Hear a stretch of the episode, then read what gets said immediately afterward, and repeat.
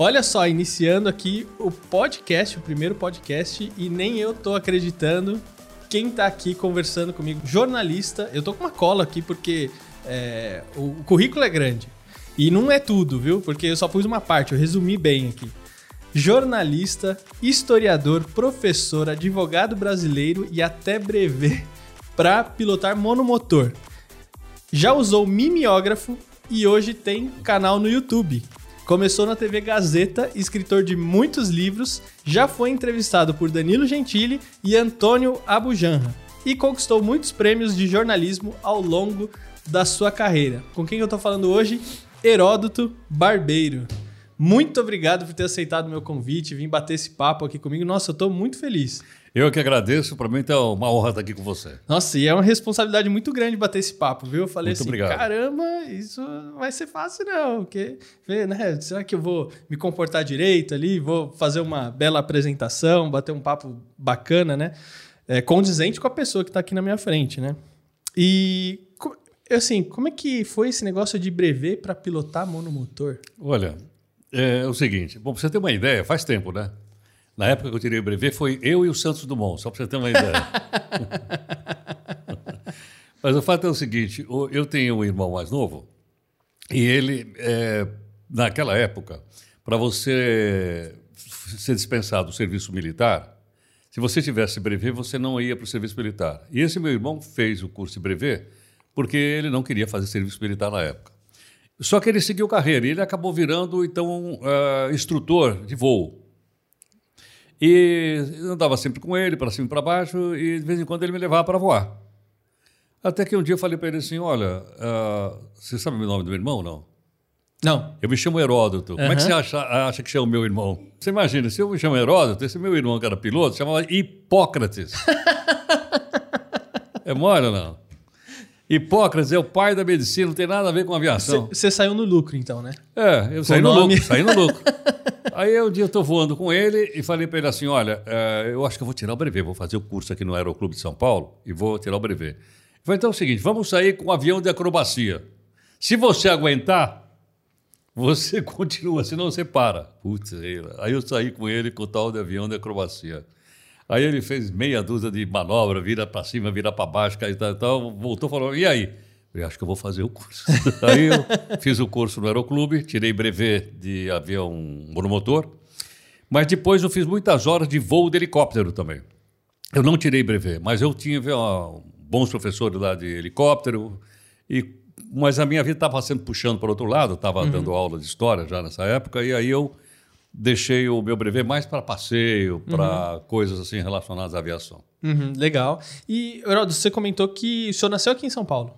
Nasci em São Paulo, na região da Baixada do Glicério, que é aquela uma região de classe média baixa. Uhum. Meu pai era dono de bar, depois virou dono de oficina, e eu comecei a minha vida profissional trabalhando como auxiliar de mecânico e borracheiro na oficina do meu pai lá no Parque Dom Pedro II. Isso que eu ia perguntar, qual que foi o seu primeiro emprego? E com quantos anos você começou? Olha, eu, na verdade eu comecei com 14. Eu tinha registro lá na firma do meu pai. Mas o emprego, emprego porque trabalhar com o pai não é bem emprego, né, não é? Você sabe disso. Né? Mas uh, foi quando, ali na Baixada do Glicério, na, na Rua do Glicério, tem uma escola chamada escola, chamava Escola Paroquial Nossa Senhora da Paz, onde eu fiz o pré, o prézinho lá. E aí eles abriram o curso médio lá, o ginásio, antigo ginásio, e precisavam de um professor de inglês. E como eu tinha feito vários anos na cultura inglesa, etc., eu consegui uma autorização e aí eu fui contratado. Meu primeiro emprego foi professor de inglês na Escola da Paz, na Rua do Glicério, na Baixada do Glicério. Olha só que legal. E é, o senhor acredita que essa... Porque o senhor foi professor durante, muitos anos. Foi, E ainda anos. tem... Assim, a vida de professor não acaba nunca. Não, né? não acaba. Você fica, é uma vez que você começa a ensinar, você vai ensinar a vida inteira, né? É, o senhor acredita que a profissão como professor te ajudou, auxiliou a ser um comunicador melhor? Sem dúvida. Principalmente porque eu fui parar. Da escola, dessa escola, eu fui parar no Madureza Santa Inês, o supletivo Santa Inês, que já tinha classe grande. De lá, fiz um ano, eu fui parar no Objetivo, que tinha classe de 250 alunos. 300 alunos. Meu amigo, Você tem que aprender a falar. Por isso que cada hora o senhor encontra alguém. Ah, o senhor deu é, aula para minha mãe, é, para o meu pai, para o meu tio. Meu... Você tem uma ideia que tinha de aluno lá. Então eu tive que aprender lá. E a gente aprende com os erros, né? Então aprendi errando lá e acertando, acertando, e até me consolidar como professor lá no Objetivo. Legal. É, quantos irmãos você tem, Heródoto? Eu tenho mais quatro irmãos. Eu tenho esse piloto, tenho um outro. Quer saber o nome do outro? Quero.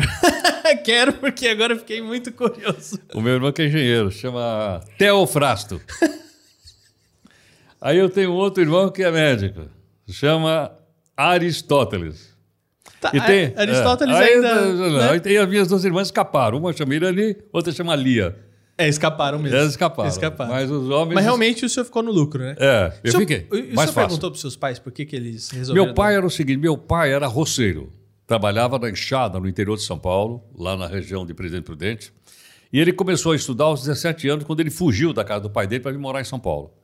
E meu pai sempre foi um autodidata. Meu pai se formou advogado, ele devia ter mais de 40 anos de idade. Ele se formou advogado e tinha formou. oficina. É, e tinha oficina. Meu pai estudava. Então ele escolheu ter oficina. É, é, é ele escolheu para manter a família dele, tinha oficina mecânica uhum. e borracharia. Uhum. Mas ele sempre estudou. Então meu pai sempre foi um autodidata. Então meu pai era fã desses uh, filósofos todos da antiguidade, você pode imaginar. Até o final da vida, um dia já meu pai, bem velhinho, tinha mais de 80 anos de idade, chego lá no escritório do meu pai, da advocacia, que ele parou com a oficina. Falei, pai, o que o senhor está fazendo? Estou aprendendo alemão. Eu quase caí da cadeira. O senhor está aprendendo alemão? Estou aprendendo alemão. E é um idioma fácil, assim, né? Oh, Super oh, tranquilo, oh, que a gente consegue falar assim normalmente. Molê, né? molê, Meu Deus, que coisa. É... Bom, então o senhor começou a trabalhar cedo, com... Comecei, com 14, com 14 anos. anos. É, quem que te incentivou, assim, a, a entrar na a lecionar, depois ser jornalista? Teve alguém que te inspirou? É, isso? olha, primeiro lecionar era o seguinte: eu precisava ajudar a minha família. Minha família era uma família de classe média baixa. A gente morava ali na Baixada do Glicério. Uhum. Então, quer dizer, primeiro uh, eu precisava ganhar algum dinheiro. E segundo, que eu gostava disso. Eu já tinha dado aula particular, essas coisinhas todas. Então eu sempre tive ligado com a educação. Quando eu fui trabalhar no Objetivo, e logo depois eu fui trabalhar na USP, eu fui professor da Universidade de São Paulo também, 12 anos, da ideia. Mas uh, eu dava aula de história contemporânea. Contemporânea é tudo que acontece no, no dia a dia. Uhum. Aí eu chegava na sala de aula para os alunos, né, falava, oi, tudo bem? A turma gritava, fazia aquela festa e todo. Eu falava, escuta, vocês leram o jornal hoje? A turma, não. Eu falei, amanhã quem não leu o jornal estava fora da sala de aula. Aí os caras gritavam, fazia aquela bagunça. Então, uh, isso fez com que eu, eu, tinha que ler jornal todo dia. Eu via os noticiários claro. na televisão e tal. Etc. Então foi isso que me contaminou com o jornalismo. Eu fiz faculdade na Casper Liber de jornalismo, né? e, porque precisava, na época eu já trabalhava na Rádio Jovem Pan. E aí um dia lá me falaram: meu, você vai ter que tirar diploma, você não vai poder ficar. Aí eu é. fiz vestibular na Casper Liber, que ficava no mesmo prédio do Objetivo, em frente à Jovem Pan lá na Vida Paulista. E quando entrei na sala de aula foi uma coisa extraordinária. Metade dos alunos na sala de aula tinham sido meus alunos no cursinho. Nossa. Ah, eu me turmei na hora, meu. Comecei a jogar papelzinho, aviãozinho. Falei, agora eu estou sentado aqui, eu vou, vou bagunçar. Agora o papel inverteu, agora né? o papel inverteu. Agora quero ver só, né? Heródoto Barbeiro causando na faculdade. Isso você não imaginava. Você, você ouve aqui com a gente. É... O senhor tem um livro, Como Será o Mundo em 2020? Tenho. E a gente já chegou, né? Já Tenho, até já ultrapassou. Chegou. Aliás, é o seguinte: esse livro viralizou na internet uma página, porque ele foi editado por mim, ele não é escrito por mim, ele foi editado por mim. Eu fiz uma ah. grande introdução no livro, explicando as coisas. Em 2005, a CIA, que é o Central de Inteligência Americana, ela publicou um resumo da, de uma série de trabalhos feitos por professores americanos, como seria o mundo em 2020. Porque esses países sempre pensam 15 anos na frente. Então, 2005, eu estava pensando como vai ser em 2020. E eu peguei o texto e eu ajeitei o texto e publiquei o texto. Muito bem. Numa das passagens, o livro dizia o seguinte: que em 2020 haveria uma pandemia no mundo. Eu, em 2005, achava que pandemia, meu. Esses caras estão malucos. Bom, não é que teve a tal da pandemia. Então, essa página desse livro chama-se O Relatório da CIA. Esse foi publicado pela, acho, pela editora Ediouro, salvo engano. Ele viralizou na internet. Como é que os caras sabiam em 2005 que 2020 ia ter uma, uma pandemia? Né? O cara não disse que ia ter, os caras diziam, é possível que tenha. Depois, em 2010, a CIA publicou outro, eu publiquei outro livro. 2015, mesma coisa. E agora, recentemente, eu fiz o quarto livro né, nessa sequência, uhum. mostrando o seguinte: os países, as potências, Estados Unidos, a Rússia, a China, China. a Europa, eles têm esse pessoal que olha lá na frente, Japão. Mas eles olham 15 anos lá na frente, 20 anos lá na frente, e publicam. E os Estados Unidos, então, publicou o relatório da CIA. Aqui no Brasil, você sabe, nós estamos publicando o que aconteceu ontem. é, além da questão da pandemia, o livro acertou mais alguma previsão? Ele acertou. Ele acertou, por exemplo, o seguinte, dizendo que a segunda maior potência do mundo, em 2005, ainda seria a China. Que a China iria contestar a liderança dos Estados Unidos, a supremacia, a hegemonia americana, e não deu outra. Hoje, nós estamos aqui batendo esse papo, os chineses hoje colocaram três astronautas numa, numa estação espacial só chinesa. Essa que já tem lá não é, é dos Estados Unidos e mais, mais sócios. Uhum. A da China é só dela. E ela mandou três astronautas lá. E a China tem projeto. A China foi o único país do mundo que conseguiu colocar, é, trazer amostras do solo da, da Lua. Eles conseguiram pousar o robozinho, o robozinho voltou. A China pousou um tratorzinho na, em Marte, só os Estados Unidos têm dois, a China colocou um agora. Então, por aí a gente tem uma ideia que essa grande competição de ordem tecnológica e de ordem econômica é entre Estados Unidos e a China. E a China pode sim passar os Estados Unidos. Na sua entrevista com o Abu Janra, o senhor comentou ali, era na época, se eu não me engano, da, das Olimpíadas de Pequim, o senhor comentou que lá em Pequim, na época, qualquer lugar tinha Wi-Fi liberado, gratuito. Você ligava ali o smartphone, é, o computador, laptop, já conectava na internet. E era uma coisa incrível, né? Gratuito e, e acesso para todo mundo. Você tem né? uma ideia? Recentemente, agora, foi inaugurado aqui na Ponte Aérea de São Paulo. Você viu isso? Reconhecimento Não. facial. Não? É, começou essa semana. Uh, quando você vai agora, se, se você permitir, eles se fotografam. E você não precisa de cartão de embarque, não precisa de documento, não nada. Você chega lá, mostra a sua cara e entra no avião. Caramba. Naquela época, isso já tinha no metrô de Pequim. Caramba. Ou Beijing. E, quando né? o senhor comentou da internet, o Abu Janra falou assim: a China ainda. É, essa China nos leva à loucura. Se, é, será que a China ainda nos leva à loucura nos dias Olha, de hoje? sabe de uma coisa? Sabe por quê? Tem uma coisa curiosa. Eu conheço um pouquinho o pensamento chinês. Eu sou budista. Sim. Então eu estudo um pouquinho da filosofia oriental. Uh, os chineses não olham as coisas de, de curto prazo. Sabe, tem até uma piada que certa vez um jornalista da francês foi entrevistar o Mao Zedong, que era lá o ditador da China naquela época. E aí falou para ele assim: Olha, seu, seu Mao, qual é a sua opinião sobre a Revolução Francesa de 1789? Aí o Mao disse: Olha, nenhuma, é muito recente. Nossa. E você acha que o, a situação do Brasil também, em parte, é o que é hoje porque a gente pensa muito no curto prazo? Eu acho que nós não só pensamos muito no curto prazo, mas uh, nós não entendemos o seguinte, que nós estamos vivendo, você sabe isso melhor que eu, a sociedade do conhecimento. Uhum. É ou é? Ou você aprende, ou você está desgraçado. Está fora. Está fora. É. É ou não é? Agora, quando a gente diz você aprende, uh, eu aprendo na escola, aprendo com meus professores, mas eu preciso aprender a aprender sozinho. Eu preciso estudar. Eu estudo todo dia. Você tem uma ideia? Eu sou professor de história. Eu estou lendo o terceiro livro do Laurentino Gomes. Uhum, sim. Que é o uh, sobre escravidão, primeiro volume, catatal. Muito bom, escritor Excelente. fantástico também. Eu estou aprendendo coisa ali que eu nunca soube na minha vida. Tá, você é professor de história, não, pera um pouquinho. Tem novas pesquisas, tem novos descobrimentos ali. Pô, além do livro ser muito bem escrito, ele escreve muito bem, eu estou aprendendo muita coisa ali. Pois é, não, eu já sou professor de história. Não, não, não, não. Não, não, não. Isso vale para matemática, isso vale para física, isso vale para medicina, isso vale para todo mundo. E não é chavão, não. Essa história de, ó, tem que estudar a vida inteira, não é chavão. É a realidade que nós estamos vivendo hoje. É exatamente. O senhor, o senhor já teve negócio próprio? Já. O quê? Ah, você não vai acreditar. Perguntas nunca feitas a Heródoto Barbeiro. Belo dia, eu uh, e meus mais dois colegas, uh, nós tínhamos feito uma, um investimento.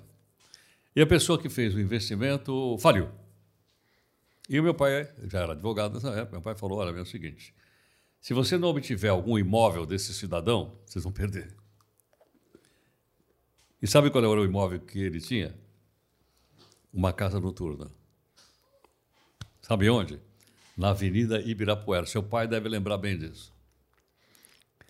Na Avenida Ibirapuera. Chamava-se Barbaridade. De repente, eu sou sócio proprietário de uma casa de samba do lado de outras casas famosas que tinham lá. E durante sete anos eu que cuidava da administração. Nossa, mas foi bastante tempo, sete anos. É, eu cuidava da parte da administração. Meus colegas, meus dois sócios, dançavam. Bom, é, eu acho. Aliás, foi lá que eu aprendi a tocar tamborim, sabia ou não? Mas saiu no lucro. O senhor toca tamborim? É, eu tocava tamborim. Eu já tocava aqui na Baixada do Glicério com, a- com, a- com o pessoal da escola de samba do Maria Zélia. Entendeu não? Inclusive, o senhor é, é, comentou carnaval durante muitos anos, né? Como- então, exatamente, mas não foi por isso, não. Isso aí foi uma outra história. Mas isso aí de, de- de aprender a tocar tamborim, eu vim aqui da Baixada, eu tocava com o pessoal aí, né? E aí, quando eu tinha casa de samba, eu era o dono, eu subia lá no palco com a turma e blim, blim, blim, blim, blim, blim, blim. O cara falava, "Meu, tá atravessando um samba aí, meu. O senhor comentou do, da questão do budismo, né? É. E eu já vi o senhor comentando de uma um tipo de meditação da gargalhada. que, inclusive, eu acho que isso tem muita relação com o seu bom humor. Tem. Em todas as entrevistas que eu assisti, acompanhei e até mesmo ouvindo, o senhor sempre está de bom humor e tudo mais. Minha pergunta é o seguinte: hoje eu sei que o senhor veio de motorista particular aqui. Vim. O senhor fez a. A da gargalhada?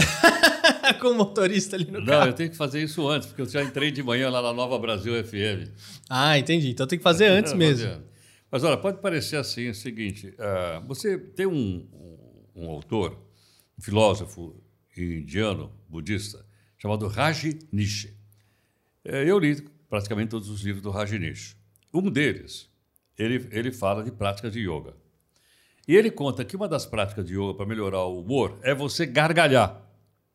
Então o que, que eu fazia? Eu saía da minha casa, é, 5 da matina para ir trabalhar lá na CBN. Pegava o jornal às 6 da manhã. Eu ia do caminho dando gargalhada dentro do carro. Aí eu parava no, no sinal, os caras olhavam, esse cara deve ser louco. Tá rindo o quê, né? É. O que, que tem pra rir, né? Pode parecer da uma manhã. coisa, entendeu? Uma coisa absurda. Mas o senhor Mas não é, funciona. Então, mas o senhor sabe que eu tenho uma técnica com meus clientes, que é quando a gente tá gravando vídeo pro YouTube e tudo Hum. mais, não é legal você gravar carrancudo. Sério, né? Porque isso não gera empatia. Quando o senhor tá sorrindo, né? Isso gera muito mais empatia pelas pessoas que vão assistir e vão acompanhar aquele material. Então eu sempre falo pra pessoa, antes de gravar, vamos lá, sorrisão.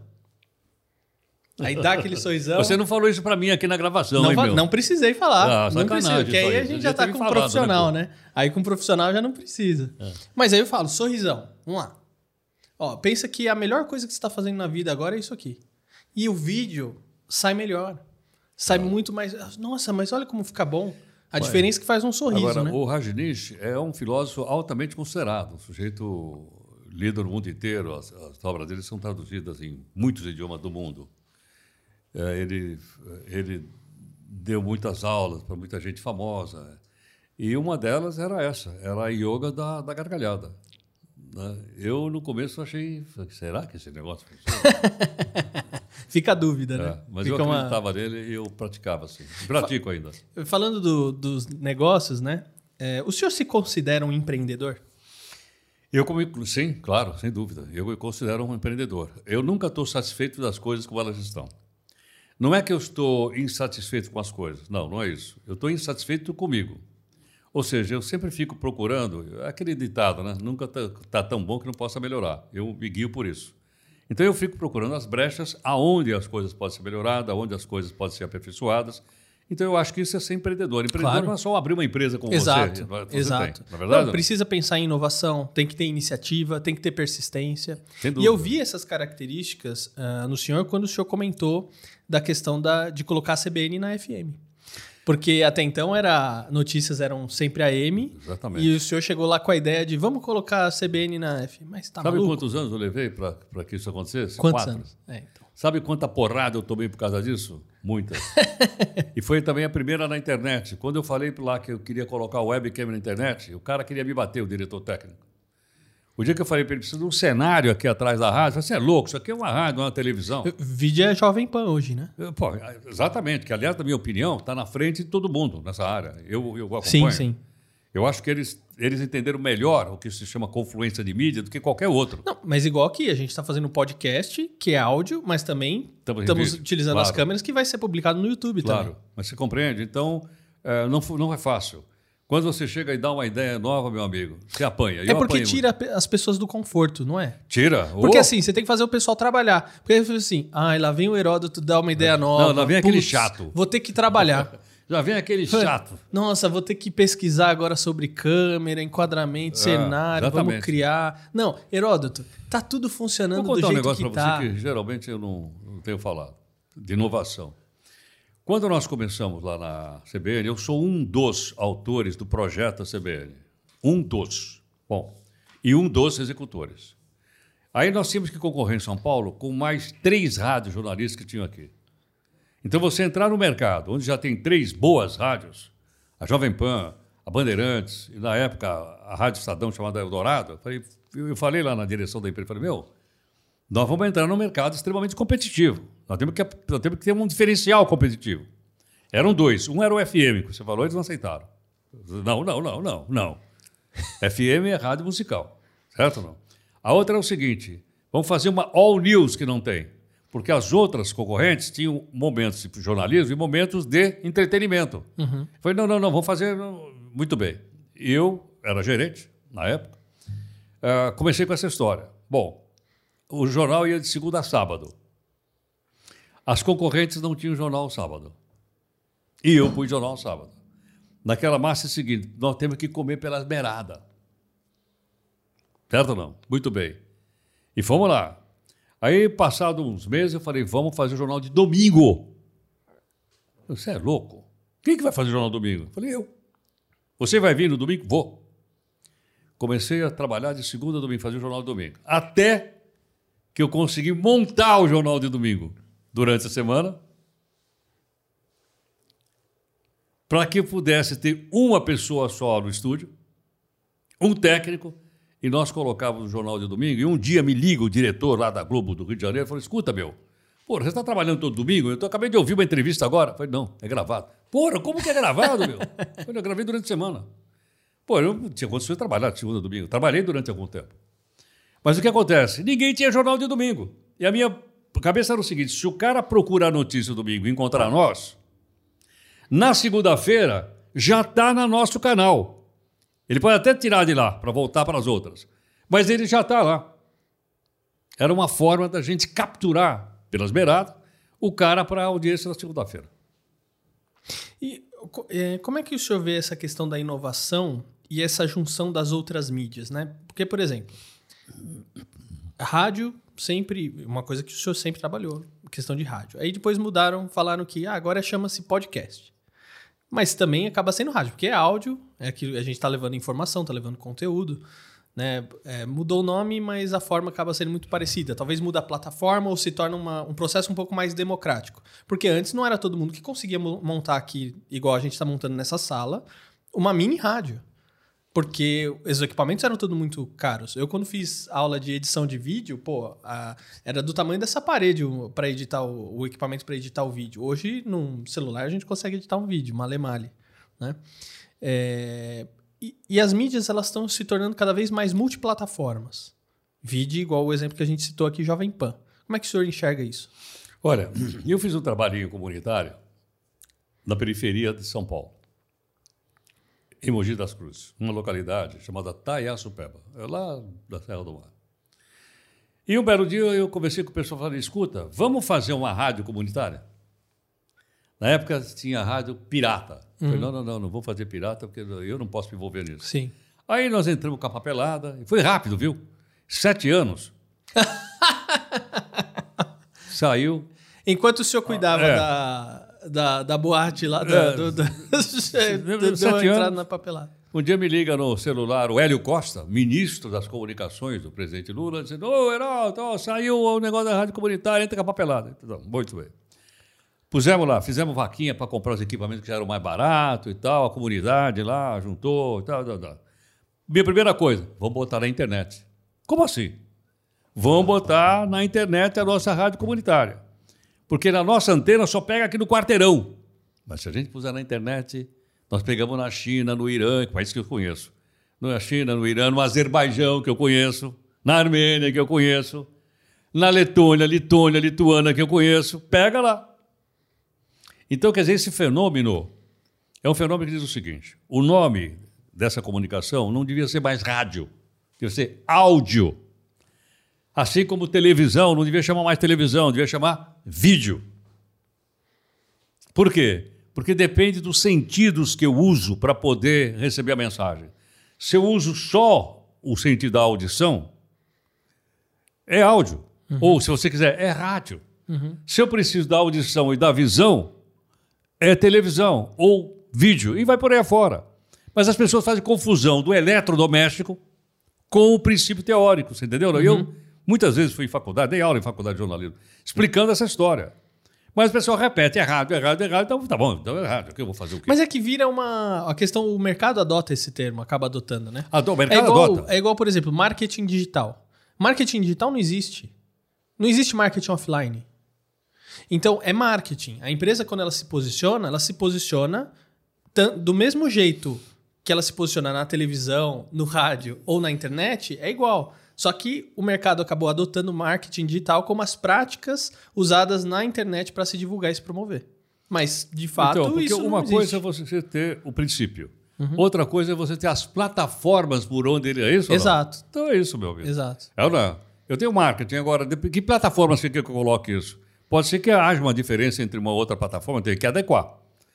Tá certo ou não? Mas é o seguinte, por exemplo, eu estou fazendo um programa lá na Nova Brasil FM. Tudo, uhum. Posso fazer o comercial? Claro, fica Todo dia 10, 10 Pode, 10 fica à vontade, o espaço é seu. É, não é? O que acontece? Eles me passam o Zoom. Uhum. E lá está a minha cara lá na Nova Brasil FM. Então, De além casa. da minha voz, se você quiser, você pode me ver lá. Sim. Eu arrumo, faço uma maquiagem em casa. Você acha que a gente, é, quando eu digo a gente, eu digo os brasileiros de maneira geral, né? É, estamos preparados é, ou a gente sabe trabalhar com as redes sociais ou com as mídias sociais? Porque assim, eu vejo que as pessoas brigam muito na internet. E hoje parece que a gente vive uma dicotomia muito grande, principalmente política. E as coisas que mais geram engajamento das pessoas são aquelas coisas extremamente polêmicas. E aí você vê lá um post, ah, putz, 300, 500 comentários, é só um brigando com o outro, ofendendo e tudo mais. Será que vai ter fim isso aí um dia? Olha, eu acho que isso não vai ter fim. Pode diminuir na medida que melhorar a educação das pessoas, na medida que melhorar a cidadania, na medida que as pessoas entenderem o seguinte: o que é democracia? É respeitar a opinião do outro. Não é eu respeitar a minha opinião, é eu respeitar a sua. Eu não posso não concordar com o que você está falando, mas é seu direito de falar. Aliás, está escrito na Constituição brasileira isso. É ou não é? Mas não basta. Se você não pensa como eu, você não presta, você é isso, você é aquilo, blá, blá, blá, blá, blá, blá, blá. É ou não é? Eu acho que isso, com o tempo, na medida que a gente amadurecer democraticamente, porque o nosso país é uma democracia muito nova, meu. Uhum. Ah, o Brasil é uma democracia desde 1988 para cá. Uhum. Antes era ditadura. É. É, não é? Então o país, o país tem 500 anos de história e 50 de democracia. 10%. É, 10%. É muito pouco. Então é muito pouco. Ah. Agora nós temos que melhorar isso, porra. Não podemos esperar mais 500 anos para virar uma democracia. Falando de opinião, que o senhor comentou agora, é, o senhor vê alguma mudança com relação a isso, é, principalmente no jornalismo? Hoje você é mais limitado para falar, para dizer aquilo que você pensa do que antes. Antes você tinha mais liberdade, hoje você tem mais liberdade. Eu vejo que, por exemplo, é, os comediantes, comediantes estão fazendo muito podcast. E uma das coisas que eles reclamam muito é que eles já não podem fazer mais piada é, com um monte de coisa. Porque aí todo mundo se ofende, aí todo mundo reclama, aí o pessoal faz uns movimentos e não sei o que e tal. Então, isso é uma característica. A outra questão é da opinião mesmo. Então, às vezes, uma pessoa coloca a sua opinião e ela é censurada é, por ter dito aquilo lá, mas é a opinião da pessoa. Hoje tem mais restrição, não tem? Como é que o senhor vê isso aí? Olha, eu acho que hoje tem menos do que no passado. Muito menos. Pelo seguinte, porque hoje qualquer pessoa tem o seu celularzinho, Uhum. Isso aqui não é uma máquina só de recepção, ele é principalmente uma máquina de emissão. Então, qualquer cidadão, qualquer pessoa, com qualquer nível de escolaridade, qualquer origem religiosa, qualquer origem étnica, ele pode fazer e colocar a sua opinião no, no mundo digital. Uhum. Ele não depende mais da velha mídia. Uhum. não é? Não depende. E agora, quando você coloca a sua opinião, logicamente você se responsabiliza por ela. As pessoas podem gostar ou não, a gente pode divergir. Agora, divergir é uma coisa, ofender é outra. Não, é? Querer censurar é outra. Isso a gente não pode admitir, logicamente. Mas, como eu disse, só quando a gente amadurecer como cidadão e, e como democracia, que a gente vai entender o seguinte: eu não concordo com a ideia desse cara, mas eu não quero, quero, quero ajudar ele a ter liberdade de falar o que ele pensa. Sei lá, se ele tem alguma coisa importante que eu não sei. Posso aprender com ele. Por que não? Não é meu inimigo. O cara que pensa diferente de mim não é meu inimigo. É, ele pode ser um divergente meu, mas não é meu inimigo. E como o senhor comentou, né? Hoje qualquer um pode ser um propagador de informações, de conteúdo. É, virou muito democrático. Antes a gente não tinha isso, né? Quem poderia, quem podia. Nada, você tinha meia dúzia de grandes uh, empresas de comunicação, era um oligopólio. É, não é? Hoje não, hoje acabou. Hoje pulverizou. Vou te contar, eu fui no Irã e chegou lá no, em Teherã, eu peguei meu celularzinho e fui tentar ver a BBC. Não estava. Aí eu fui olhar a TV lá do hotel para ver se tinha CNN, não tinha. Estava só a TV do Irã. Eu fui em Beijing, Pequim, fui lá ver a múmia do mal. Não é uma ofensa, é a própria múmia. Eu fui lá e tal, e aí eu peguei, vi assim atrás lá da Praça da Paz Celestial, andando por lá, um cybercafé. Eu falei, opa, vou lá sentar no cybercafé, sentei na frente do computador, era chinês o computador. Aí, plimba, plimba, plimba, e aí eu escrevi um palavrão lá. Escrevi assim, Tibete. Não apareceu nada. Estava sob censura. Eu falei, caramba, meu. Aí eu peguei e digitei o nome de um site internacional chamado Drudge Report. Eu botei lá Drudge Report e abriu. Aí eu escrevi Tibete e apareceu o Tibete. Quer dizer, mesmo você querendo censurar a internet, ela escapa. Entendeu? A internet para mim é o seguinte: é como se você tivesse areia na mão. Quanto mais você aperta, mais elas escapam pelos seus dedos. Você tem uma ideia? O país mais fechado, que é a Coreia do Norte, outro dia condenou um cara à morte. Ele foi fuzilado e os vizinhos. Não, é, foi fuzilado. E os vizinhos foram obrigados a assistir o fuzilamento do cara, porque o cara foi pego com um DVD que ele, ele trouxe por contrabando da Coreia do Sul e um filme romântico. Nossa. O cara foi fuzilado. Coreia do Norte. Entendeu? Não? Tem ideia. É isso aí. Mas, e é, é século XXI, hein? É, eu, eu, acredito que assim, a informação, o acesso às pessoas, né? Eu acho que é muito importante. As pessoas terem acesso à informação, ao conteúdo, e é isso que faz as pessoas pensarem, né, também. É, seja por meio de livros, de vídeo, de áudio, né? Uh, mas agora, com relação a ser um propagador de conteúdo e informação, o senhor não acha que às vezes tendo muita gente fazendo isso ao mesmo tempo pode ser prejudicial em algum sentido? Por não, exemplo, não. É, às vezes levar informação equivocada para as pessoas. Não, uma coisa é uma coisa, outra coisa é outra coisa, como dizia o grande filósofo Vicente Mateus, presidente do Grande Coringão. uma coisa é eu uh, não. Quer ver uma coisa interessante? Recentemente, o Cristiano Ronaldo uhum. ia dando uma coletiva de imprensa e tirou aquelas duas garrafinhas de Coca-Cola. Isso, foi para lá. não, não é? Nada contra. Aí é, a notícia é a seguinte: assim, isso teria derrubado as ações da Coca-Cola no mundo. Aí me perguntaram: você vai dar isso? Foi eu não. Mas por quê? Você viu o que está escrito aí? Você leu? Isso teria, é um condicional. Deixa eu olhar aqui na BBC. Eu fiz estágio lá. Aí eu fui lá na BBC, não, não tinha nada. Eu fui olhar na Reuters, não tinha. Falei, não, não, eu não vou dar.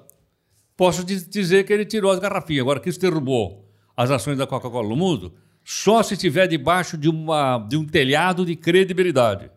Esse aí, eu não, eu não vou dar. É um jornal esportivo da Espanha que publicou, chamada Marca, o jornal. Não, eu não. Então, quer dizer, podemos sim só que a gente tem que saber se aquilo que a gente está propagando é verdade ou não é verdade. Você acha que os jornalistas, eu estou falando da maioria, tá? É, não estou falando da minoria. Eles estão preparados com esse tipo de mentalidade? Eu acho que estão sim. Eu acho que estão sim. Porque senão você é punido pelo público. Mais do que ser punido pelo seu chefe, o pior é você ser punido pelo público, meu. Entendeu? Você, você não arranja emprego depois é, em lugar nenhum. Né? Em lugar nenhum, meu. Você perde... A única coisa que o jornalista tem chama-se credibilidade. credibilidade. Você perdeu credibilidade, está acabado. É, não é? é melhor mudar de profissão. Volta a ser borracheiro. É a imagem, né?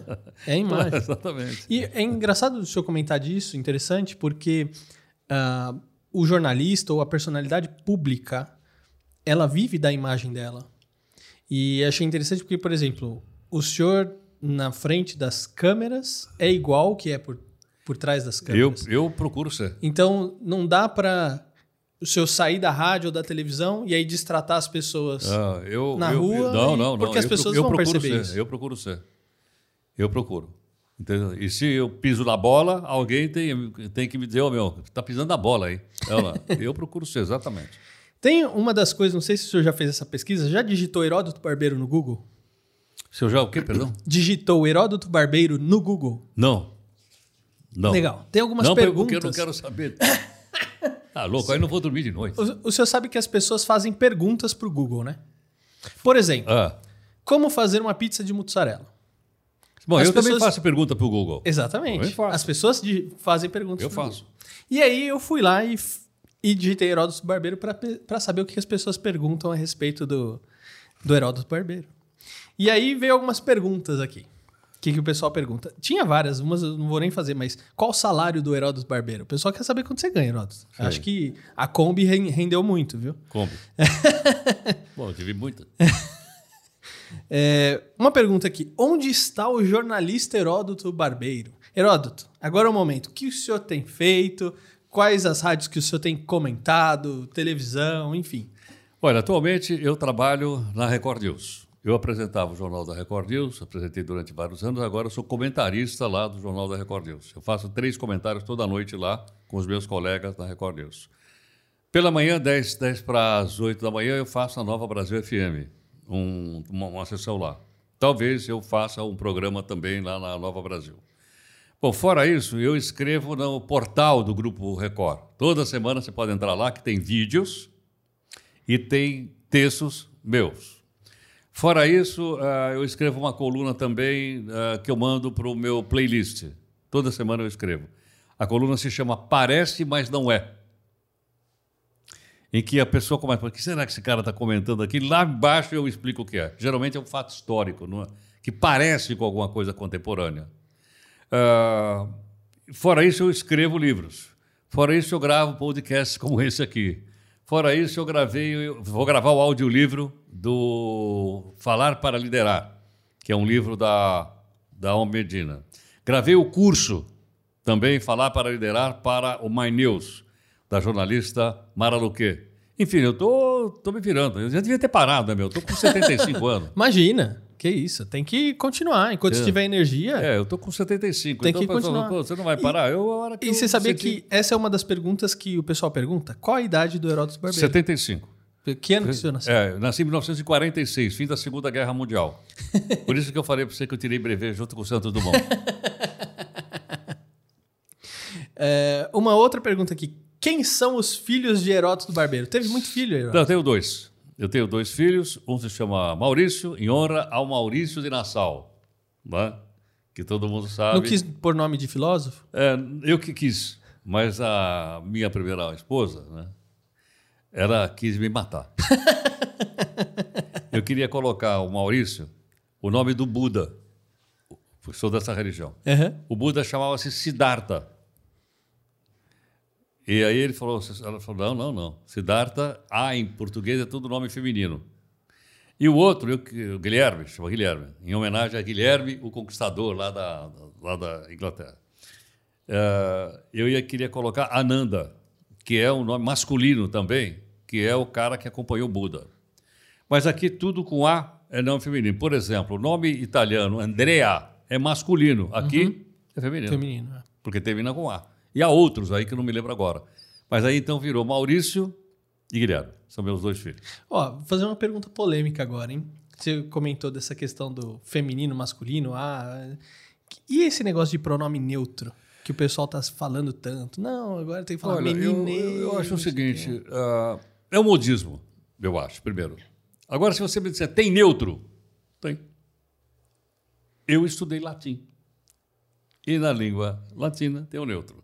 Eu estudei um pouquinho de alemão, não como meu pai, mas estudei um pouquinho de alemão. E no alemão tem neutro. Né? Entendeu não? Tem o der para o masculino, die para o feminino e das para o neutro, em alemão. Agora, daí a gente inventar essas palavrinhas, eu acho que é um modismo, nada contra. Eu acho que se for legal, tudo bem, entendeu? Não, usa quem quiser. Mas pode ser gíria, né? É, pode ser uma gíria também. Agora nada contra, eu acho que quem quiser usar, usa. Agora não me obrigue, por favor. então, exatamente. Isso que, é, o- isso que é a questão, né? Qual que é a sua... Putz, aí entra numa questão do... Qual a sua formação, Heródoto? Minha formação? Bom, eu sempre estudei em escola pública, eu estudei no bairro da Moca, eu estudei no bairro do Braz, eu estudei no bairro do Cambuci, eu estudei no bairro de Bote da Saúde. Eu ia onde tinha escola pública. Meu pai não podia pagar a escola. Tá? E meu pai pegava no nosso pé violentamente, daquele livrinho que eu te dei ali, você vai ver, para estudar. Então a minha formação foi essa. E minha mãe vocês... era católica. E aí se de vocês desrespeitasse o professor, né? Ah, ah, pelo amor de Deus, nossa mãe. Ele tomava muito de cascudo. É, minha mãe era católica, devota de Nossa Senhora Aparecida. Meu pai era absolutamente agnóstico, e eu acho que eu puxei mais o meu pai. Então, essa foi a minha formação, né? Ah, vamos dizer assim, religiosa. Ah, eu morava lá na Baixada do Glicério, e ali, naquela época, ali no Parque Dom Pedro II, era a sede dos sindicatos, era tudo ali. Sindicato dos tecelão, sindicato metalúrgico, tudo ali.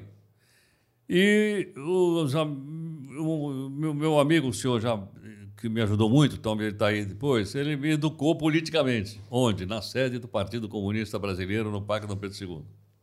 De lá, eu fui parar na sede do Centro Anarquista do Brás, na rua Rubino de Oliveira 555, onde eu fiquei mais ateu do que eu já era. Dana. Então foi por aí. Entende? Fiz parte de Grêmio Estudantil, fiz movimento lá em E 68. a graduação você fez a jorna- jornalismo? Fiz na Casper Libero. Tá. Da Casper Libero. E fez história também. Fiz história na USP. E fiz direito. Ô Heródoto, dessa jornada toda que o senhor teve, mídia, comunicação, sendo pai, é, filho, é, qual que você pode dizer que foi o maior desafio que o senhor teve na vida? O maior desafio, rapaz, não sei. Exatamente, não sei qual foi o maior desafio. Não sei. Porque quando você mexe com muitas coisas, você tem muitos desafios. Porque você está sempre se desafiando, né? Exatamente, eu não sei qual foi.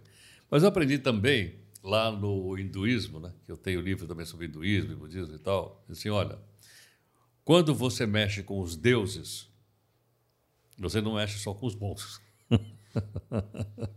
Mexe com os ruins também. Entendeu? Não. Mexe com os maus também. Então, quer dizer, cada vez que você apresenta uma coisa nova, provoca reação. Vamos lá. Então, ah, desafios foram muitos e tal, e eu não sei exatamente qual foi o maior. Legal. O... Pega meu celular, por favor. Um presente que a gente deixa pro final, porque se o convidado não gostar, aí já fiz a entrevista, né? então não tem problema. O senhor já foi transformado em cartoon? Eu já. Já fui. Várias, várias vezes. Esse cartão aqui eu não, eu não, não tinha visto ainda. Muito bom, muito Esse legal. aí foi um artista, Maurício Brancalhon. Oh, que muito mandou obrigado. pra gente. Muito obrigado. E vou disponibilizar para o senhor, vou te mandar por e-mail também. Me manda, me manda, O senhor pode publicar. publicar, Vou, vou usar publicar. Muito obrigado, maneira, eu gostei estou mostrando aí pro pessoal no YouTube também, eles estão Eu não gostei vendo. muito dessa, dessa, dessa orelha de abano que ele botou aqui para mim, pô. obrigado, viu? Uma honra. Imagina, muito imagina. obrigado. Eu tenho a cartão, sabe de quem? Do Paulo Caruso. Nossa, É. Quando eu trabalhava no Roda Viva, que eu apresentei o Roda Viva várias vezes, ele fez para mim. E eu tenho guardado o que Paulo. legal, que legal, Paulo, que um legal. cara muito educado, gente finíssima, o Paulo. Muito... Heródoto, queria te agradecer é pelo seu tempo. Olha, gente, ele deixou aqui comigo dois livros. O que a vida me ensinou, Heródoto Barbeiro, e Media Training, que ele tem um curso e vamos conversar para a gente transformar esse curso dele online, para a gente disponibilizar isso para o Brasil todo e para o mundo inteiro. Um, informação, conteúdo sensacional. Vou ler com muito carinho. Queria te agradecer mais uma vez pelo seu tempo, ter Claro, disponibilizado aqui, vindo aqui Eu conversar. eu que agradeço. É, você é uma figura muito importante em termos da história da comunicação do Brasil. Então, por isso eu tô assim. É, ainda não estou acreditando que o senhor aceitou o convite de vir aqui co- conversar comigo, então estou muito feliz, queria te Bem agradecer feliz. demais. Quem mandou você me convidar? Eu. Quem mandou, né? Eu- Olha o que, eu aprontei. Gente, espero que vocês tenham gostado. Se vocês estão acompanhando aí é, via YouTube, deixa o like, um comentário, compartilhe também esse vídeo com as pessoas. Tá autorizado, né, Orioldo? Tá, Vamos lógico, publicar claro, aqui lógico, claro, tudo claro. quanto é rede. Vamos Agora não me publicar faça no Instagram. pergunta quantos anos você tem e tal. Né? Vamos publicar aqui no Instagram, vamos publicar Bora, no podcast. então, bala. se você tá no podcast também. Continua acompanhando a gente aí. Manda uma sugestão, quem que você quer ouvir, que, ver é, aqui com a gente, que vai ser um prazer a gente convidar essa pessoa também. Heródoto, mais uma vez, obrigado, viu? Obrigado a você.